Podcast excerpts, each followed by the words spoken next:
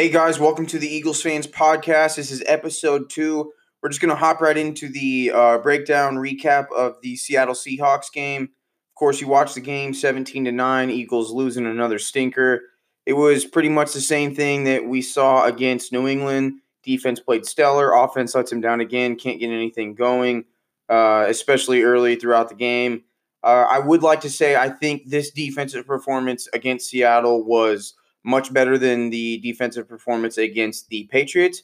And I would be comfortable saying it was one of the better defensive performances under Jim Schwartz as the defensive coordinator for the uh, Eagles. Um, they just they played so well. I'll start with the offense. We'll dig into the defense in a minute. Uh, the offense was worse than it was against New England. Um, at least against New England, it was somewhat competitive. The the numbers, the team numbers kind of fudge the the outcome of the game of how it actually looked versus what it was on paper. Uh, we we got more first downs than the Seahawks by far, 23 to 14, and they only gained four more total yards than we did.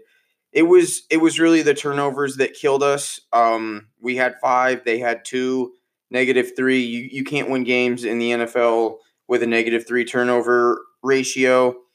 And when you're playing a, a QB like Russell Wilson, even though he didn't have his best game, uh, you can't you can't have that. You can't have uh, five turnovers against the Seahawks. You can't have five turnovers against a quarterback as good as Russell Wilson. Um, we we held the ball longer than they did. If you just look at the the stat sheets, looking at my notes, it looks like the the numbers paint a different picture than what we actually saw on Sunday. The offense was atrocious. It was probably the worst offensive performance we've seen this year, which is saying something because we've seen some stinkers. I really throw that touchdown at the end out because it was garbage time. The game wasn't in the balance. That's when teams just kind of play that prevent. They're just, you know, out there to be out there. And for Zach to get that touchdown towards the end doesn't really doesn't really make me feel better about the offense. I still see it as a three point outing for the Eagles offense. I'll jump into the hot topic this week, the past two weeks, with it being Carson Wentz. Uh, you can't go on anything Eagles Twitter, Eagles Instagram without, you know, is Carson franchise quarterback? We should have kept Nick, blah, blah, blah, blah, blah. It's not Carson. Of course, he missed a few throws. You know, he's got to work on his footwork, as you could see on a few of those passes to Miles that sail on him. He sets his feet. And if that first read isn't there, he doesn't reset his feet, which is a big deal. It's a very fixable problem, though. Uh, I just don't know the type of coaching he gets from Press Taylor. I don't know what goes on in those rooms, but it's an easy fix if they point it out and fix it on film and in practice this week he just he missed some balls high, and that's normally when Carson misses them. He needs to work on that footwork, like I said.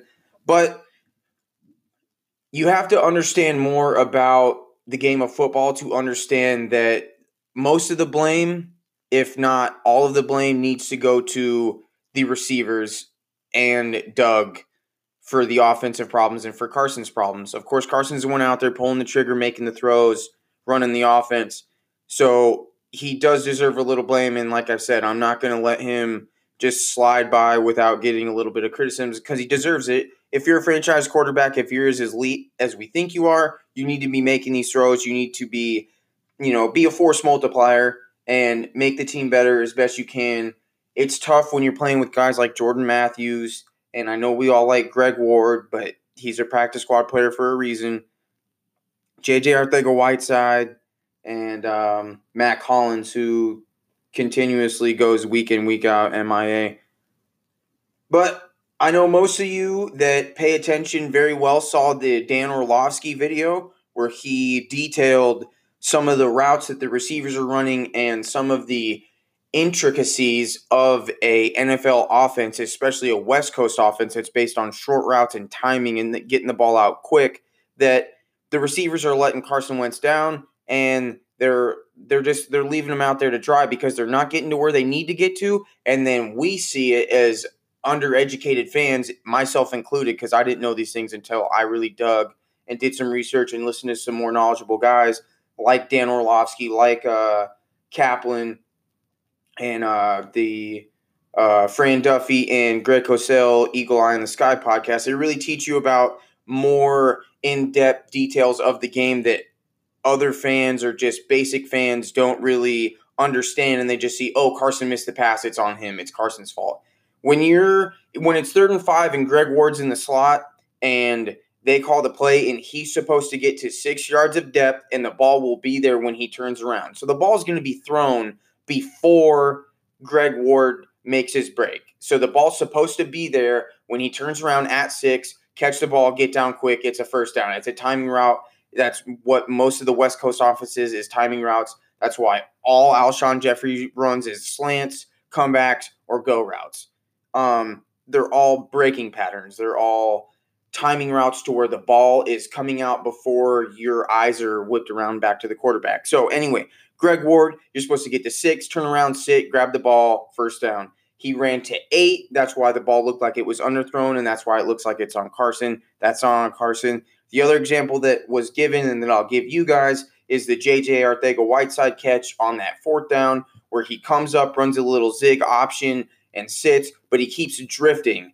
When when you're running against zone, especially in that situation where it's fourth down and you only need a few yards and it's a quick pass, when you come and you sit, you need to sit in that zone, and that's where the ball's going to be delivered. You could tell that because JJ kept drifting and he wasn't staying stationary in that spot where he should have sat down in the zone, that it forced Carson to hesitate. And when Carson's getting ready to throw the ball, you can see that JJ hops back out to the left where Carson's throwing it inside where he was.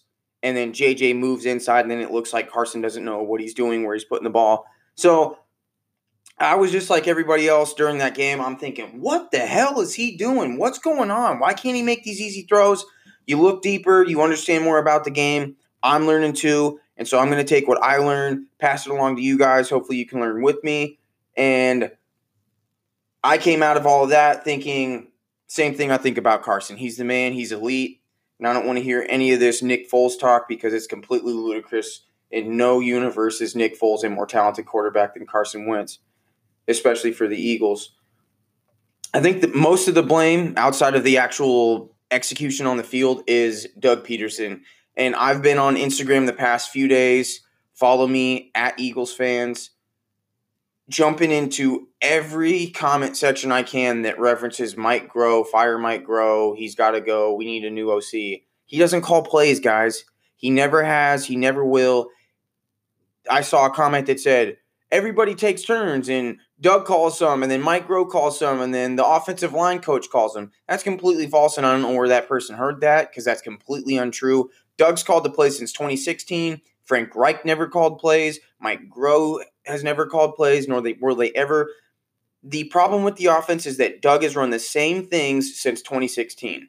You can get away with it in 2016, a seven and nine team with a rookie quarterback with a bunch of similar looking guys that we have now playing wide receiver and at the skill positions. But when you go into 2017 and you win the Super Bowl, you're an elite team. Teams want to figure out what you're doing, even for themselves. Take what you're doing and make it work for them. So when you're running the same offense for the fourth year in a row, and you have a guy like KJ Wright, who is the second best linebacker on the Seahawks, come out after the game and say, we we've seen we knew what what they were running before they ran it. We saw all this on tape. It was easy to key off of. They they line up in the same formations. They call the same plays out of it. It's the same route concepts. Blah blah blah. And that's not the first defender that's played the Eagles that's had a good game against us that's come out and said that the offense is just predictable, and that's on Doug for you to not go in every week and try to add new wrinkles, change things, redesign things, and even if it's not completely changing the offense do different personnel formations, run different types of packages, 22. Like you got to do more than what you're doing and you have to switch it up and you have to get more creative with the scheme of the offense. Mike Groh is there as the OC. The OC of the Philadelphia Eagles under Doug Pederson has always just been somebody there to be a fresh set of eyes, a voice in the room, and somebody to help scheme and game plan. They have no control over what's called the play design or the game plan. They're just there to collaborate. That's what they're there for. They're the featured artists on the track. That's what it is. Doug Pederson's the rapper, and Mike Groh is featured on the remix. That's about it.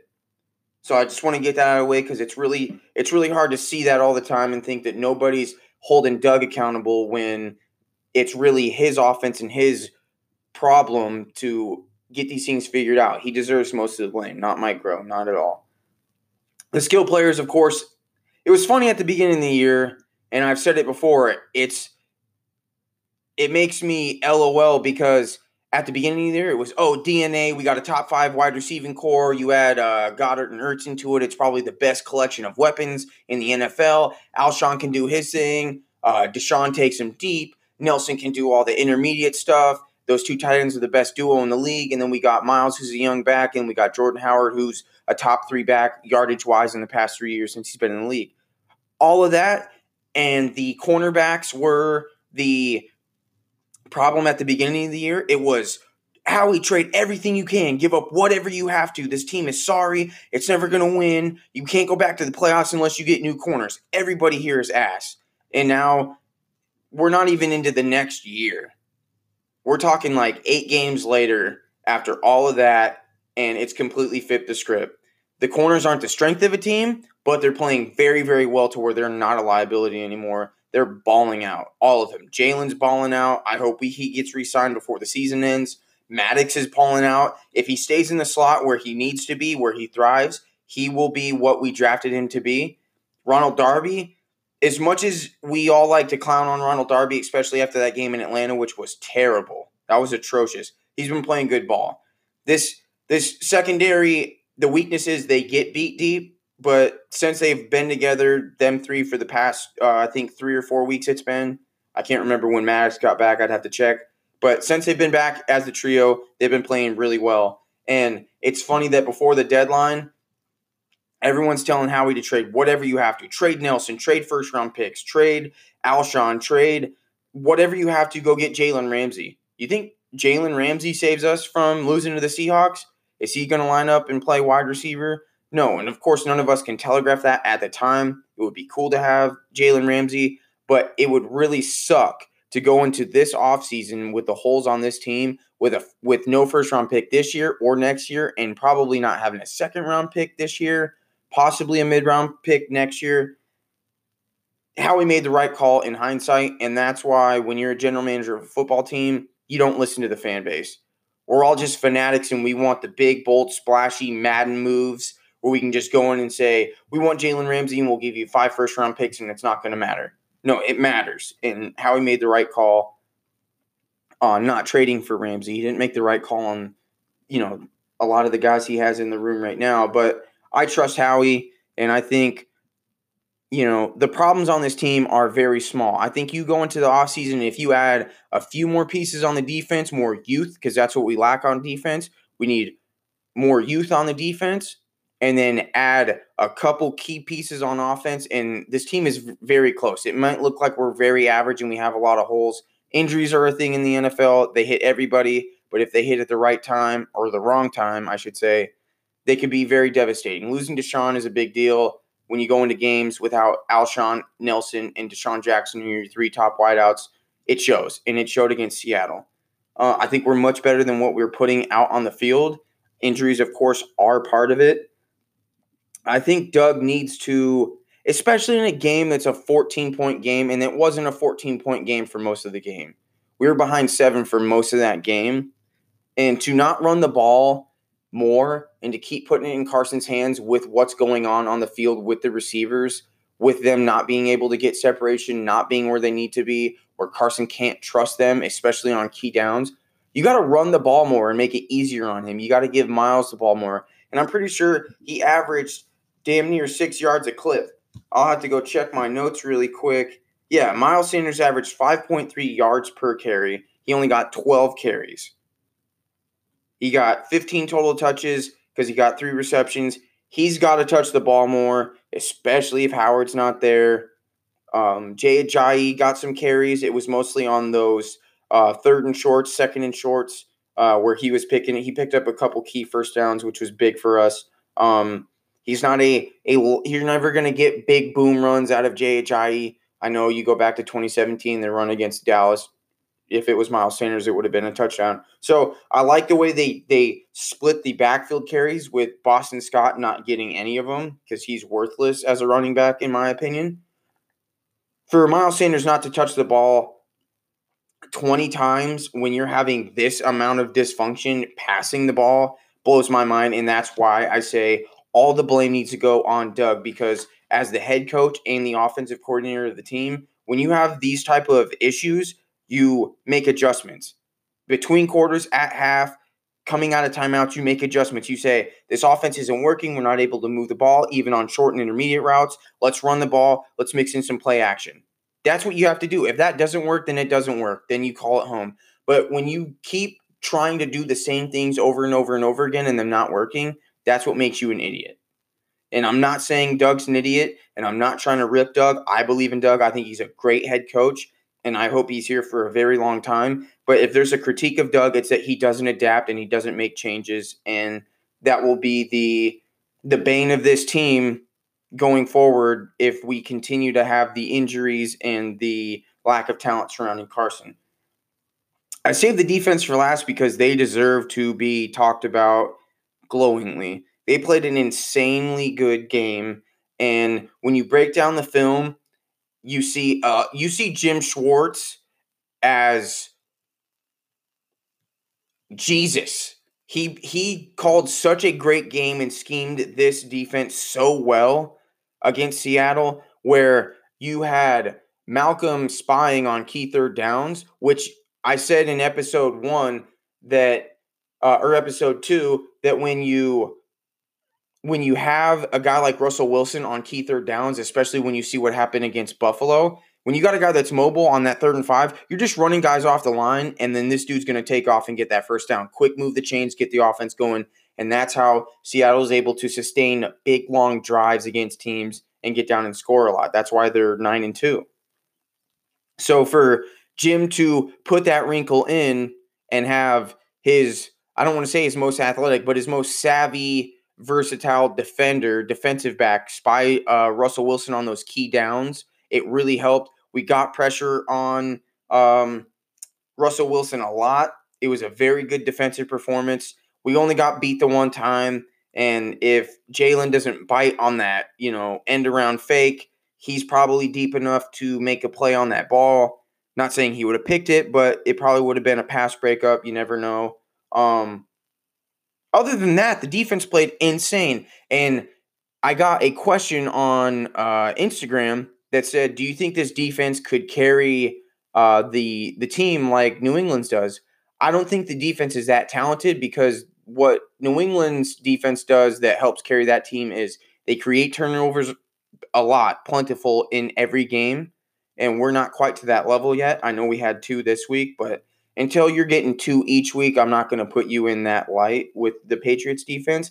And they create points on their own. They get turnovers and turn it into six. They get turnovers and they turn it into at least three because of the field position they get on returns and stuff like that. So you really have to dig deep into the details of the defense. And I don't think they're a defense that can carry this team because they don't create the way that the Patriots defense creates. But I will say, if this offense is able to muster even 50% better output than they're giving, then we will run the table these last five games. If these if this defense keeps playing the way it's been playing the last four weeks, going on five, we will run the table. We will beat Dallas, and we will be in the playoffs because we will beat the Dolphins. We will beat the Jets, the Redskins. They all have putrid offenses. And like I said, you're holding Russell Wilson, you're holding Tom Brady. Both offenses might not be that great, but you're holding great QBs to very average to below average games slowing down the run. You're not giving up huge plays. I just think it was a very, very good sign, and that we can be confident and hang our hat that we're going to be in games no matter how bad the offense is playing. So that's something to be super encouraged about. And even after this loss, I got up and I said, we're still in this. We're five and six. We got five left, one winning team left. That's Dallas. That game counts for one and a half. If you win it, you got Miami, you got New York, uh, the Skins, New York again, and Dallas. Like I said, you win those five games, you're in. The tiebreakers fall in Philly's favor, especially if they beat Dallas in that. Uh, I believe it's week 15 or 16. Not uh, 100% on that, but if you win that game against Dallas, you're in the playoffs because I don't really see this Eagles team uh, having trouble with the the Giants, Redskins, and the Dolphins. Something's got to change on this offense. It starts with Doug. Uh, hopefully, having Alshon and Nelson back really helps against Miami. I don't see Jordan Howard playing again this weekend, which is completely fine because I am a more pro Miles Sanders. He is special. I'm going to say it now so I can be right in the future. He is Sean, LeSean McCoy 2.0, a, a rookie that came in, second round pick, that's going to come in and be the backup slash scat back role, which he was behind Westbrook. And then in his sophomore season, they're going to give him the keys and he's going to take it and he's going to be a special, special player on offense. And he's already showing you that. He's responsible for some of the biggest plays we've had on offense all year. And I really think Doug needs to trust him more. He needs to work on his pass protection a little bit more to be in the game on those third downs and to be a real threat on all three. Miles Sanders is going to be the real deal going forward. I just want to let everybody know that. As much as I like what Jordan Howard brings to the team, I think Miles Sanders is the guy that needs the majority of the work and will be the uh, the franchise back going forward. I had a great time recording this with you guys. I just want to let you guys know if you're listening and if you're supporting me, I can't thank you enough. It really means a lot to me. I'm going to record another episode in a couple days. It'll be the Miami breakdown, so stay tuned for that. I appreciate you.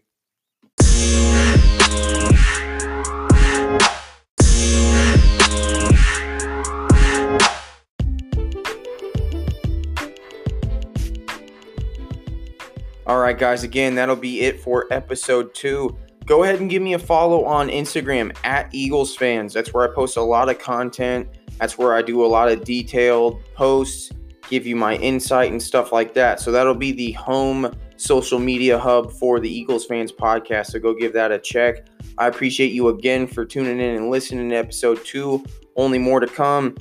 Also, if you follow me on Instagram, you want to be a part of the podcast, you want to hear your voice on the podcast, you want to have a question answered on the podcast, go ahead and either DM me on Instagram or come to my anchor page, which is anchor.fm slash Eagles fans podcast and hit the send voice message button.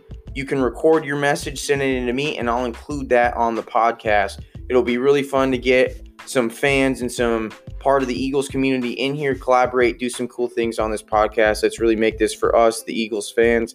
Again, thank you for tuning in. I'll see you guys in a couple days. Go, birds!